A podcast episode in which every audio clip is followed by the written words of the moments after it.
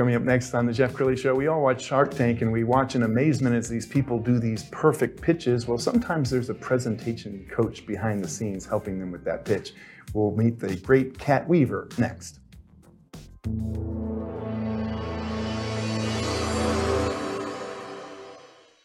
Many are predicting that the worst is yet to come, which is unfortunate, said one person here. Until now, they've enjoyed the reputation of being the nation's icebox. Watched a burglar in his home this morning by webcam. As a journalist of over 25 years, stories are what make my world turn. Reporting live from the Dallas newsroom tonight, Jeff Crilley, Fox 4 News. But in 2008, I took the jump from my familiar life and started a PR firm from my home. We're talking about anyone with a camcorder like the one I'm using becomes a television network. We started slowly growing the company, and we now have over 100 clients, and we've branched into the world of live digital broadcasting. I now own eight different TV studios and have a huge team, and the stories that I now get to share are sometimes the most important of my life. Life has a funny way of coming around full circle. This is The Jeff Crilley Show. Well, I'm a big Shark Tank fan, and I am always nervous for the people doing the pitching because you're watching them, and, and we know it's all been edited, but uh, sometimes the pitch just falls on deaf ears, and sometimes they, they get an investor like Mark Cuban to believe in their company. Well, how do you prepare for something like that? Well, you hire somebody like Kat Weaver. She is uh, the founder of Power to Pitch. She's a presentation coach. Thanks for coming on the show. I appreciate you having me. Well, I was so impressed with your background. Uh, what was your first company and, and when did you create it? So I thought I wanted to go into medicine, and I ended up having my stuff stolen out of my gym locker. So I literally started my first company out of my college dorm room.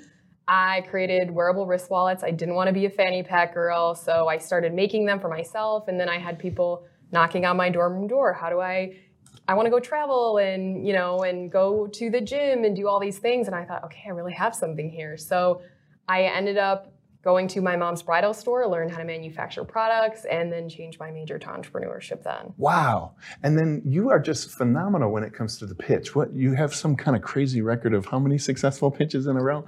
So my claim to fame is that I have won 22 of 23 pitch competitions, which amounted in over six figures of equity-free capital that I used to scale my first company, but it only stemmed from this this hunger to survive. I wasn't a natural pitcher. I got super nervous. I didn't want to be up there and talk about what I was doing. So my mom actually, when I was making my products out of her store, she lost her store to a fire of her business of 26 years. So my professor said, "Hey, you should talk about your business and these pitch competitions." And I said, "Well, what the heck is that?"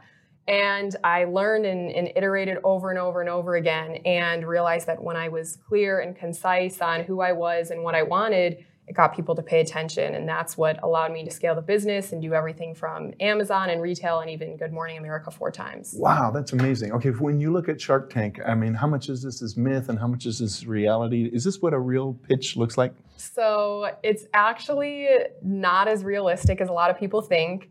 It's quite gamified. And what people don't realize is that, yeah, you may get an offer on TV, but you're still going to have to go into due diligence with a ton of lawyers after. It's not going to fill out your, most likely, your entire round size of what you actually want to fundraise for the business. And I know a lot of founders who went on the show who end up trying to buy themselves out of the deal. It's not every single deal, it's incredible PR, it's great pitch experience, but it is quite unrealistic for most entrepreneurs. And I love your website. We're going to pull up your website, and as we scroll down the website, I, I want to give you a chance to kind of brag about your partner. I am very lucky to have partnered with a woman named Katie Dunn. I was introduced to her by one of her investments. So she actually, I would help this founder with a pitch, and she said, You know, you got to meet our lead angel investor. And I said, Oh gosh, you know, another Zoom meeting. But we talked about all the same things, had the same mission, and Katie is an active angel in over 17 companies. She was in finance for 25 years, managed over 10 billion of commercial real estate. So she brings the investor and due diligence perspective to all of our programming, and then I'm the founder and storytelling perspective. But she's actually based in New York. I'm obviously here in Dallas, and we worked together for over a year before ever even meeting in person. We just wow. had that kind of camaraderie and, and trust and It's great to have someone who can give a collaborative perspective in their own way, but also you don't even have to coach them on what to say because they already know. That's outstanding. I also want to brag about her uh, social media. Uh, she is one of the most pro- prolific content creators I've ever seen. She has so many uh, tips on YouTube that you can benefit from. I found one. Let's go ahead and roll that.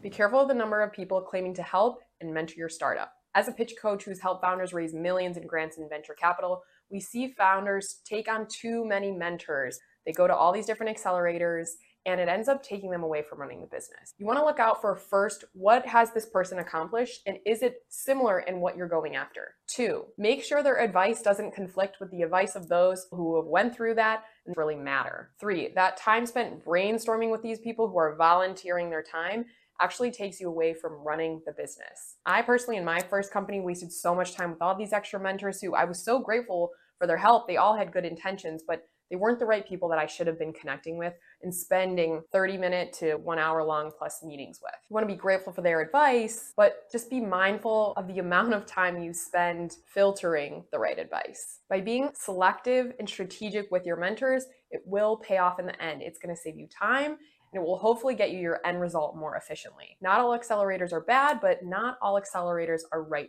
for you. So just make sure that you're picky and having the right people in your corner. If you want to learn more about our fundraising program and how we directly connect you with investors in your industry, apply at the link below. Thanks for watching, and as always, let us know if you have a new topic you'd like us to cover in a next video. Thanks for watching. I love it. Okay, how did you come up with your, your topics? So it is all based on the hundreds of questions we get from founders a week. So we'll have founders, I mean, commenting on a lot of our posts, really active on LinkedIn as well, and literally sliding into our DM saying, how do I manage this or this accelerator, or this opportunity? What instrument do I use to fundraise?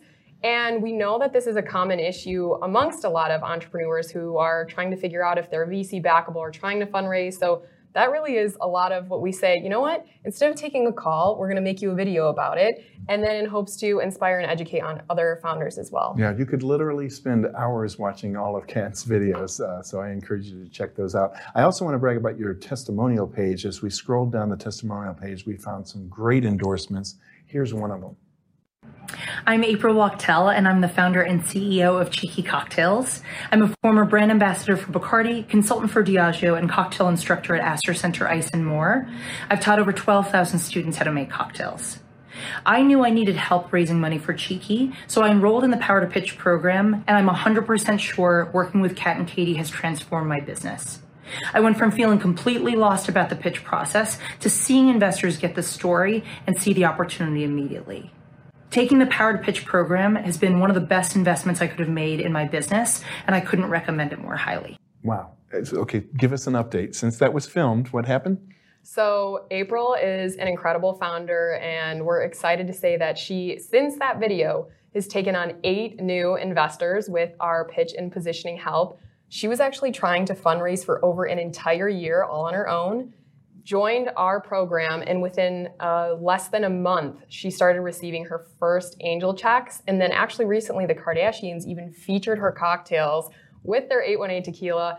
And it all stemmed from she got super clear on her positioning and the brand story and what you know she needed and wanted at the end of the day. And then pitch when you when you work on your pitch, it goes into so many other facets. Whether you're going for a retailer or a grant or wholesale or even investors, it's a skill that you really want to hone and practice because it's it's going to get you into so many more places than you think is possible. Sure. Okay. Let's. I want to uh, talk about the kinds of clients you like to work with because if somebody comes to you with a cocktail napkin and an idea, that's not really your client, is it? Yeah, so as exciting as some ideas can be, we want to make sure that we're the right fit for a founder. So we interview and vet every single one of them you have to have some sort of a validated MVP and BVC backable, meaning that you've done something like getting an email list of customers, pre sales, letters of intent, strategic partners, something to validate the concept in some way. You can still be pre revenue again, or we even help and serve founders who are doing over a million. But it's a matter of what qualifies what's proprietary to you, and then we make sure that you're four things coachable, transparent, gritty, and passionate those are the four factors that a lot of investors are looking for because we like to say that investors buy into you before what you do. Because if you pivot or something happens at the end of the day, you're the one to take the business into the next stages. So we make sure that we screen founders for doing that, and then we essentially go to the ends of the earth with them and making sure that they get funded faster. Outstanding. Okay, final thoughts. What would you like to leave people with? I would like to say that as glorified as VC money and investor money is, it's not for every type of business. There are grants, there are debt and credit options. So don't be discouraged if you're talking to so many other investors, angels, and you keep getting no's. You can get up to over 200 no's before you even get one good yes. So make sure you take the time to explore your options before deciding to give up equity because equity is the most expensive form of capital. So it's something to not take lightly, as exciting as getting some big investor checks and saying, you know, you want to be a billion dollar company might be. So I just I want to leave founders with that because there's a lot of misconceptions and mis, you know, informed advice out there about what makes a good company and just because you don't have a ton of investors on your cap table doesn't mean that you're not a good company. Outstanding. Well, thank you for sharing your wisdom with the world and we're going to end with the website which is powertopitch.com. The great Kat Weaver. Thanks for coming on the show. Thanks so much for having me. That's it for now. We'll see you next time.